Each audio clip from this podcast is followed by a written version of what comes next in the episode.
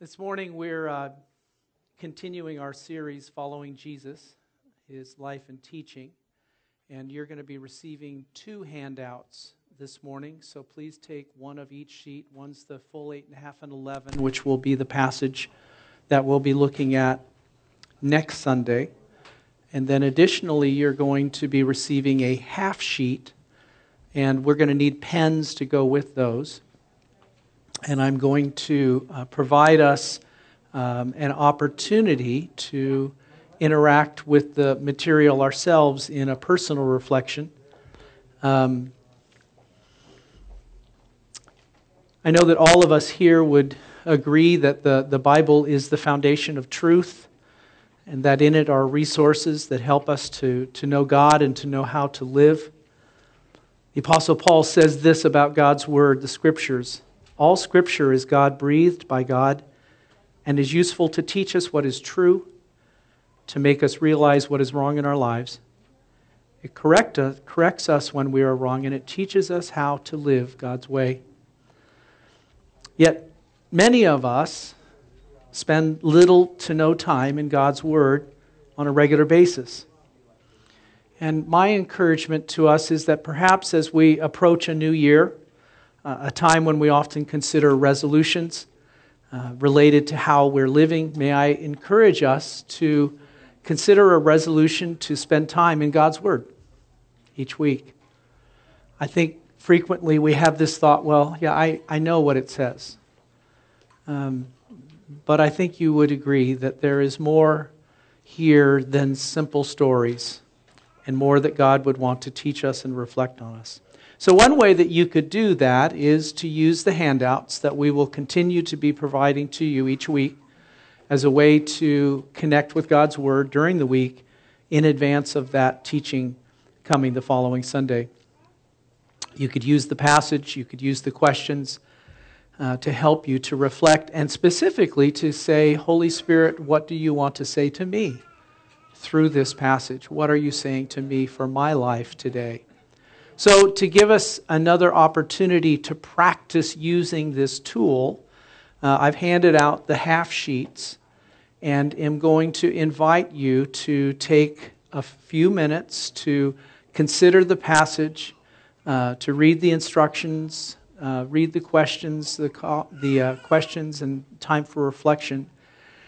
And after I give that time for us individually to do that. I'm going to invite you to actually turn to one other person and share with them.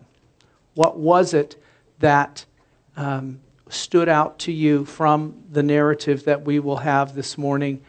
Uh, what was way that perhaps you saw how what it might look like for us to live the kind of life Jesus is inviting us to? So I'm going to read the passage one time through and you can kind of just read along, not out loud, but just kind of consider for a general storyline. And then I would encourage you to, again, following that, read the passage again, highlight, circle, pray, invite God. God, what do you want to show me today? So we're just going to give an opportunity to practice this uh, way to learn to hear from God in His scriptures. From Matthew's account we read Joseph's story related to the announcement of Jesus' birth. Now, the birth of Jesus, the Messiah, took place in this way. When his mother Mary had been engaged to Joseph, but before they lived together, she was found to be with child from the Holy Spirit. Her husband Joseph, being a righteous man and unwilling to expose her to public disgrace, planned to dismiss her quietly. But just when he had resolved to do this, an angel of the Lord appeared to him in a dream and said, Joseph, son of David, do not be afraid to take Mary as your wife. For the child conceived in her is from the Holy Spirit. She will bear a son, and you're to name him Jesus, for he will save his people from their sins. All this took place to fulfill what had been spoken by the Lord through the prophet. Look, the virgin shall conceive and bear a son, and they shall call him Emmanuel, which means God is with us. When Joseph awoke from sleep, he did as the angel of the Lord commanded him. He took Mary as his wife, but had no marital relations with her until she had borne a son, and they named him Jesus. So, if you would, take a moment, read the passage, ask the Holy Spirit, Holy Spirit, what are you highlighting for me today? You can circle those words, you can highlight them, and then answering the questions why did that stand out? Holy Spirit, what are you saying to me? And then, secondly, what is there something from this passage that helps us to understand the kind of life Jesus is inviting us to? So go ahead, take some time to do that now if you would. So go ahead, if you would, turn to a person next to you um, and share with them. What was it that stood out to you? What words? And then what, uh, how was that meaningful to you? And how is God inviting you to be involved in the life that Jesus is calling us to? Okay. I hope that that was meaningful for you. It was for me. Last night, when I was done with my sermon, I said, as I was going to bed, I said, Holy Spirit, now tomorrow morning when we do this, I want to see something new. and it did. It was cool. But it's not in my sermon, so you won't know what it was. But that's okay. So, um, before I stare, there is, I, I, want to show the, the very, very brief video clip uh, that shows a possible imaginative way that this passage might have been experienced from the Nativity.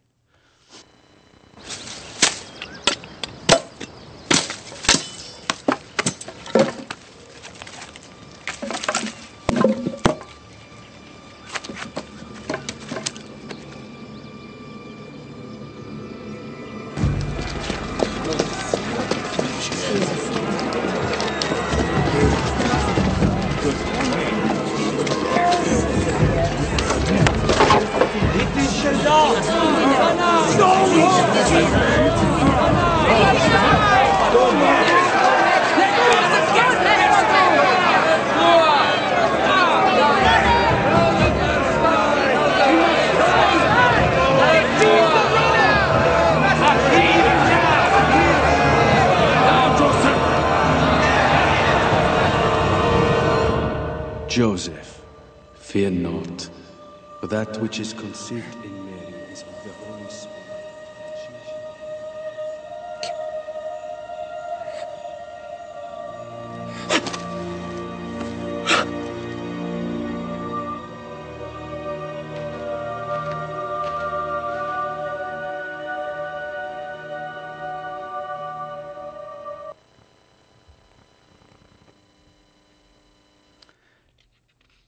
Let's pray.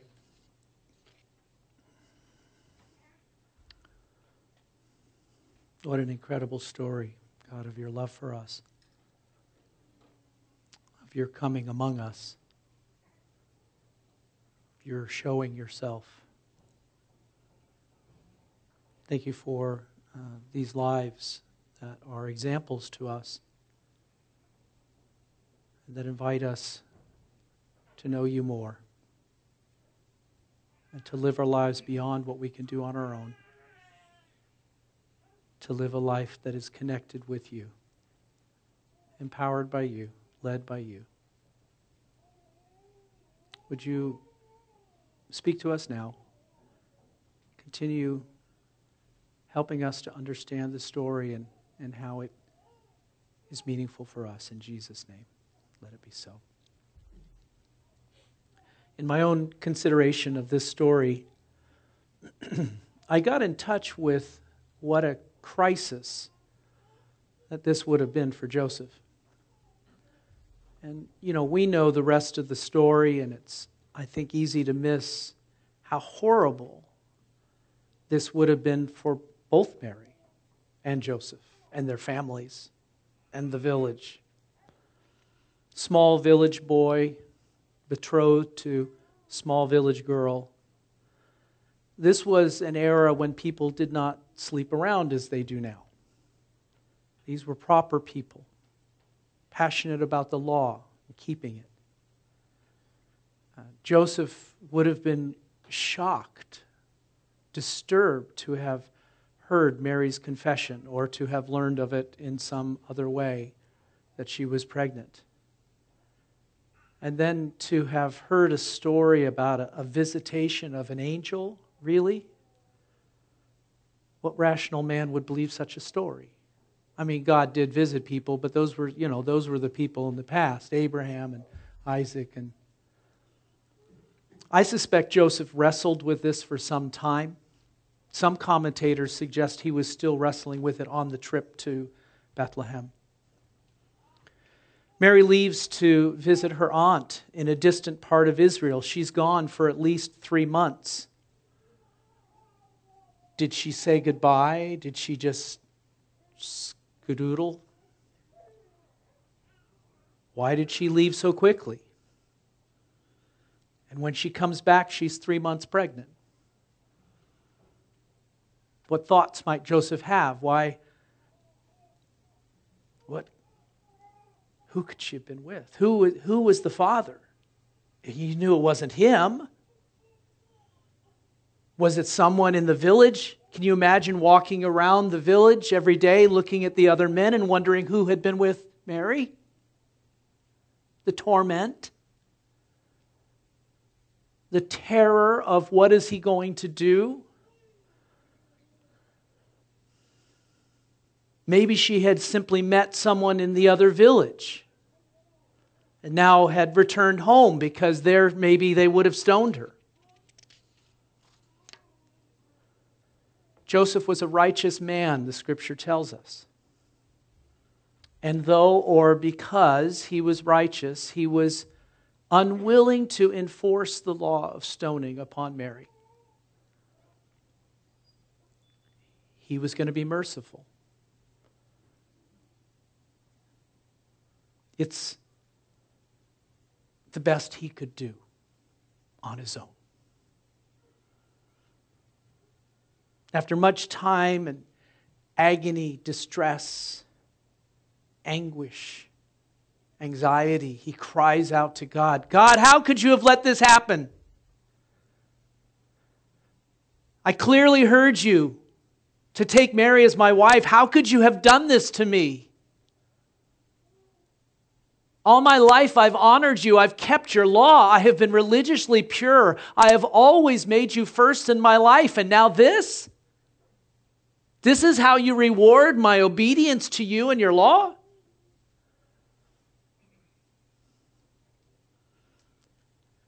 And he had a dream. Yep, a dream. Like the weird dream I had last night, that I have a lot of nights.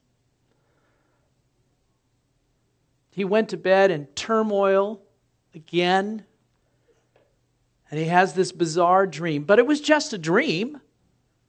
Dreams are just struggles of our subconscious to make sense of our, out of our struggles and our difficulties, right? That's what they teach us. A dream. Couldn't mean anything. Bah, humbug. Well, no, not quite. Let's look at the angel's words to Joseph. Joseph, son of David, do not be afraid to take Mary as your wife. For the child conceived in her is from the Holy Spirit she will bear a son, and you are to name him Jesus, for he will save his people from their sins. One of the mornings this week, as I was considering the passage, the words that were highlighted that stood out to me were the words, Do not be afraid. And the question that came to my mind was so, so what was Jesus afraid of? And the first thing that popped into my hand, head, into my mind, was, of course, the big, bad, terrible angel with the great big teeth. oh, wait, no, it's another story. The next thing was the fear of Mary's unfaithfulness to him and the anxiety and the distress that that would have caused. What are some of the things you might think of? What are some other things that Joseph might have been afraid of?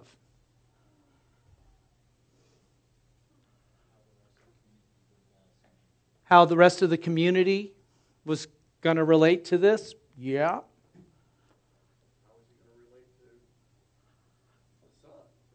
How would he relate to the child? Even after he found out that this was, I mean, the Son of God, all of a sudden you're going to be father to, you know, the Lord became life and tabernacled amongst us. I mean, It's good.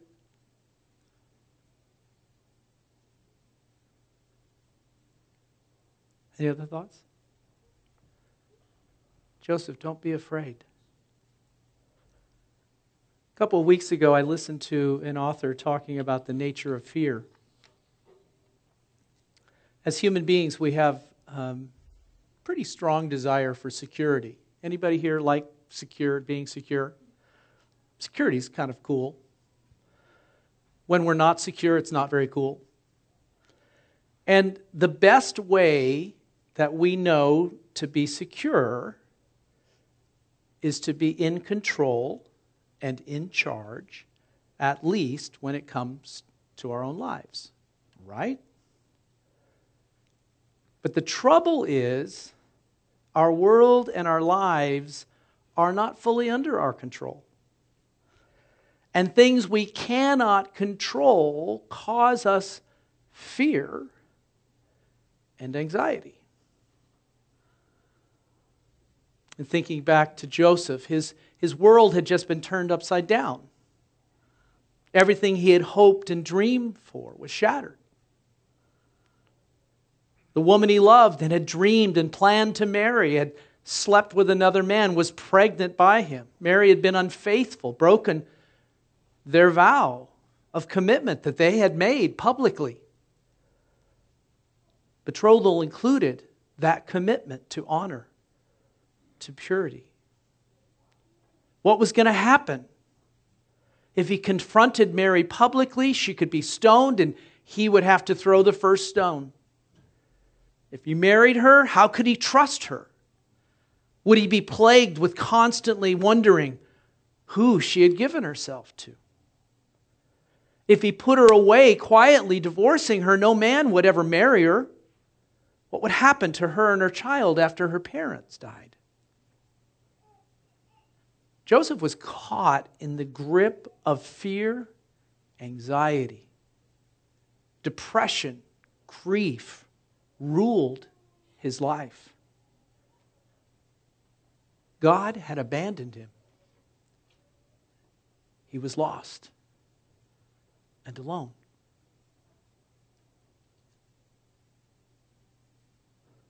You see, we don't know the end of the story when we're in the midst of our own trials and difficulties, do we?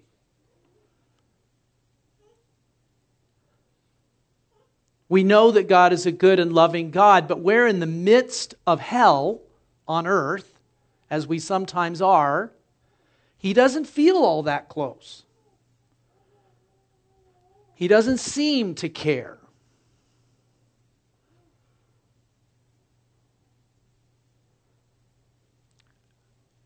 And yet, Jesus said, I'll be with you always.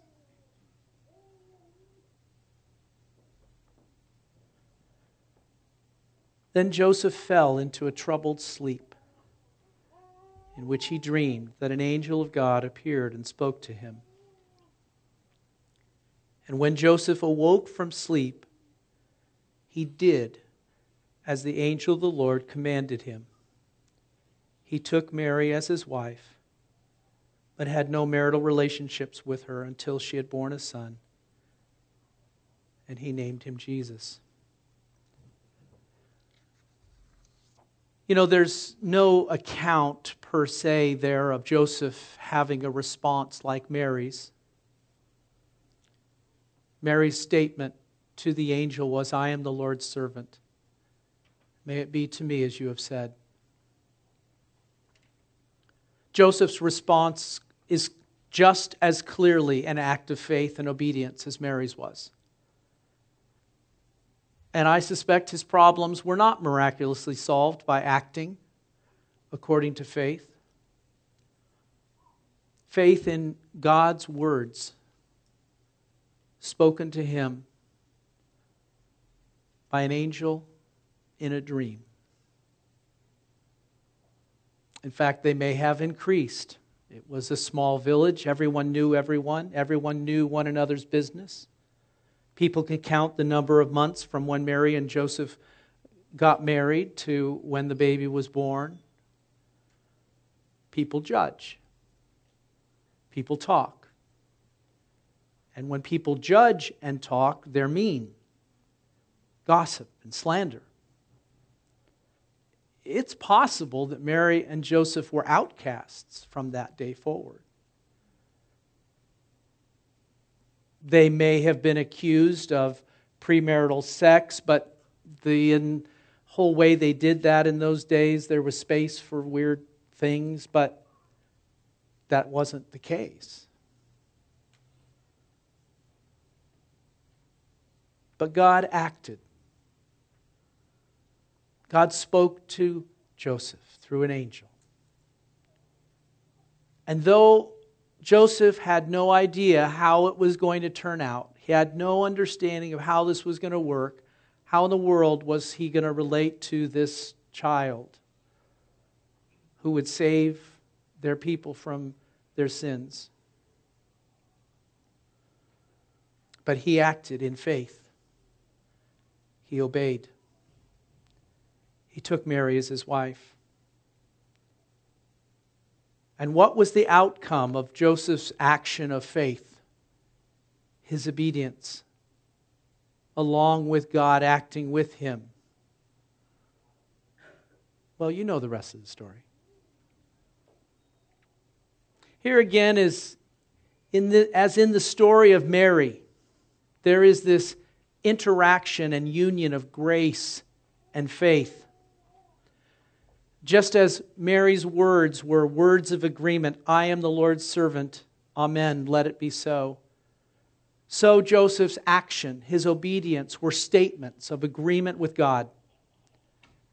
And in a way, he too said, I am the Lord's servant, Amen, let it be so. You know, Joseph, after all, was not much different than any of us. He faced difficulty crisis, fear, anxiety. He didn't know what to do, he didn't know where to turn. He had no idea where his help would come from. But God met him in his despair, in his crisis, his fear, his anxiety. And in Joseph's hopelessness and confusion, God gave him an invitation, an opportunity to act with him. May I suggest that in our troubles, in our trials, in those circumstances where we're at our wits' end, the end of our rope, that it's likely that God wants to come, that He is standing by to help, that He is even extending to you an invitation to trust Him.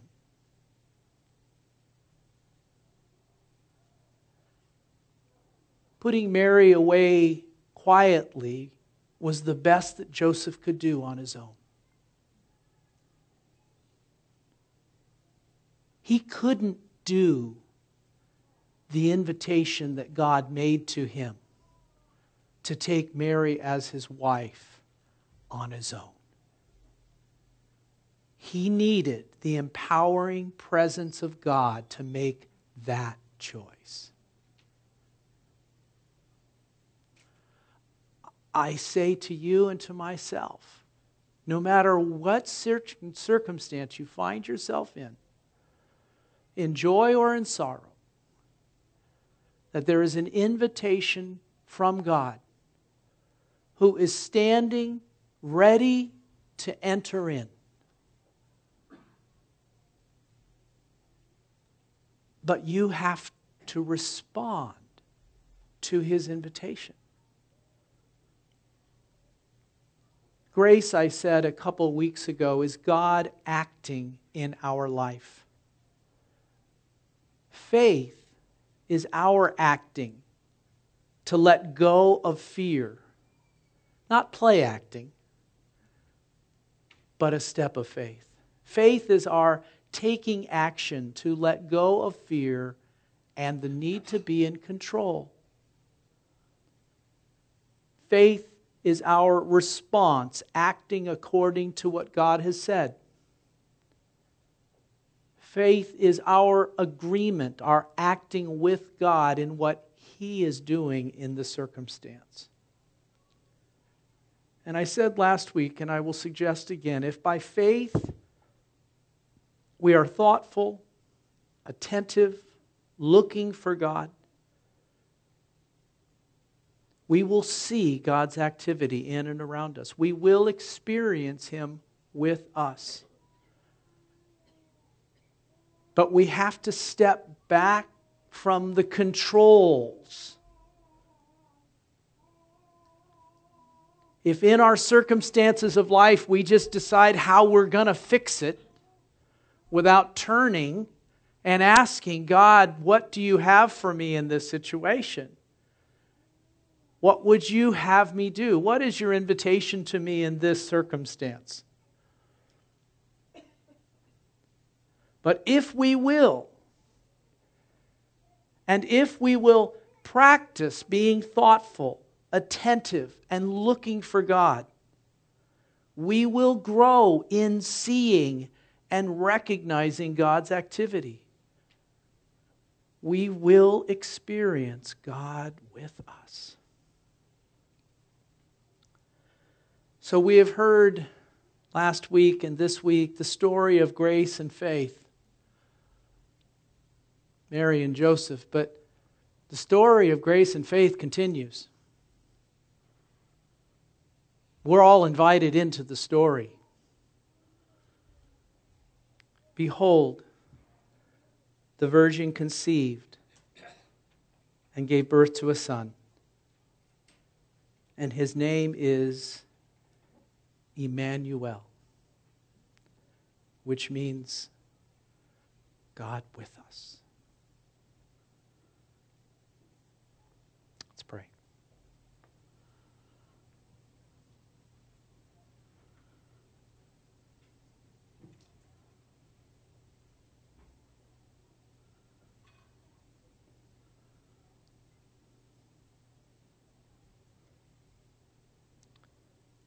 My invitation to you right now as your eyes are closed and you consider the story. What's happening in your own life right now? Are there any places of fear, anxiety?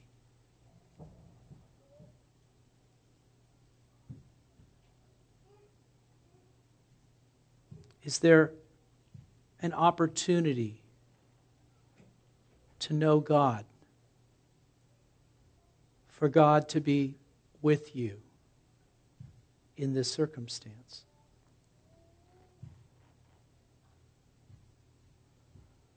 Are you just having a challenge, physically or relationship?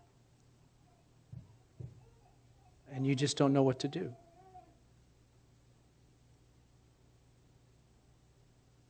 Is there an invitation from God?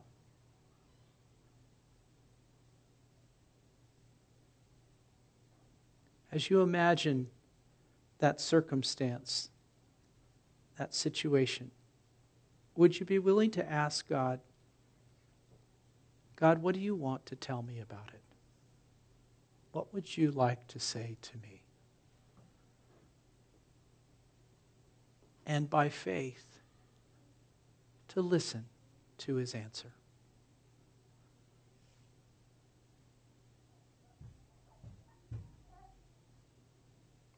Emmanuel, God with us.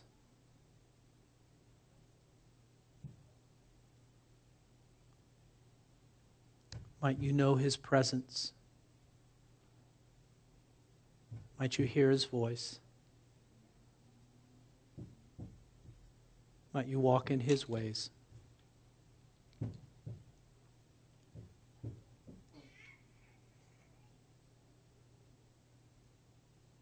Might you experience eternal life now? Go in the power of the Holy Spirit. And in all you do, give glory to God, in whom you live and move and have your very being. Grace and peace. Let it be so. Any of you would like to have someone pray with you? We love doing that here in our church. We believe God shows up to speak, to give wisdom, to heal. And we would love an opportunity if you have come this morning and circumstance in your life, you'd like someone to come alongside you, come and to pray with you, we would love to do that. Otherwise, have a great week. Have a with God week, and we'll talk to you next Sunday. Blessings.